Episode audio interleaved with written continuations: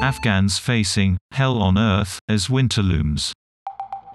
The World Food Programme says 23 million people are marching towards starvation in the country.